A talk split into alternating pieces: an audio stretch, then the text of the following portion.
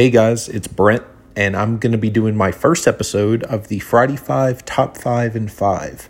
Today I'm going to be talking about my top 5 songs that are used in film within the last 20 years. So let's get started. The very first song I want to talk about is the song Sometimes. It's by the band My Bloody Valentine, and it's used in the movie Lost in Translation. I really, really love this track. It's used uh, a little later in the film, I believe, when Scarlett Johansson's character is in a cab.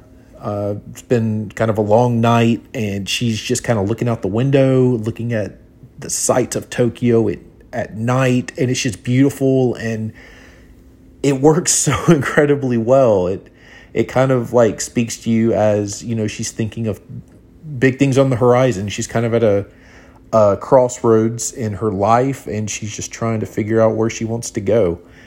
It works really well in the film. I love the movie, probably my favorite film of all time. So that's sometimes My Bloody Valentine and Lost in Translation. The second song I want to talk about is the song The Blower's Daughter by Damien Rice. Now, this is used, I think it might be used in a couple films, but the movie I'm talking about is the movie Closer. Closer was a movie that came out in the early 2000s. It has uh, Jude Law, has Natalie Portman, uh, Julia Roberts, I think, is in it. it. It's an okay movie. I wasn't a massive fan of it. I'm a big fan of Natalie Portman, so that's mainly the reason I saw it. But it's used really well. It's used at the very end of the movie. Uh, Natalie Portman's character is kind of walking towards the camera, the camera slowly panning back. Uh, she's walking kind of in a slow motion um, shot, and The Blower's Daughter by Damien Rice hits. And man, it works so well with that scene. It's a very slow song, um, extremely slow song.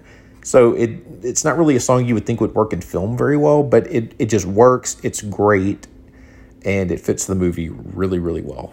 Um, the third song I want to talk about is The Hands That Built America by U2. Now, this is played at the very end of the movie Gangs of New York. Uh, like right as the movie ends, this song slowly kicks in.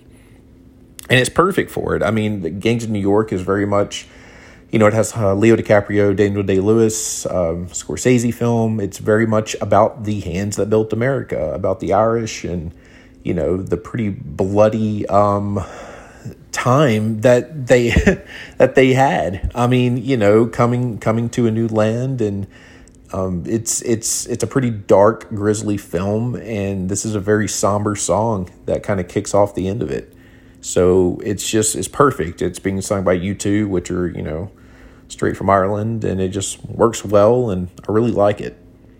The next track is going to be the song Let Go by Frou-Frou or Frou Frou, however you want to say it. Uh, this is featured in the movie Garden State. It's featured in the trailer for Garden State, which is actually the first time I ever heard it. And it's also featured at the very end of Garden State. Um, Natalie Portman is actually in this film too.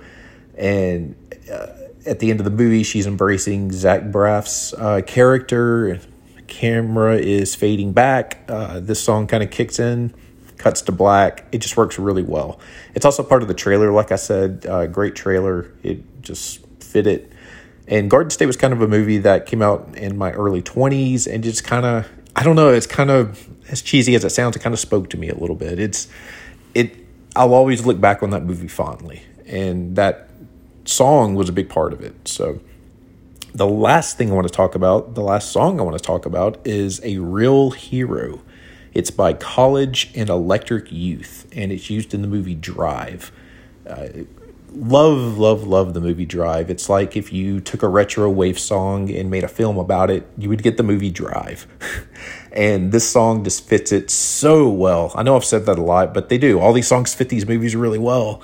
And the song A Real Hero is played at the beginning of the movie, actually and just a great film. If you've never seen Drive, definitely check it out. Has a really strong 80s vibe to it, set in modern day, but it's just a great film, and this song just complements it perfectly. So, that is my top five in five of my favorite songs used in film within the last 20 years. Thanks, guys. Bye.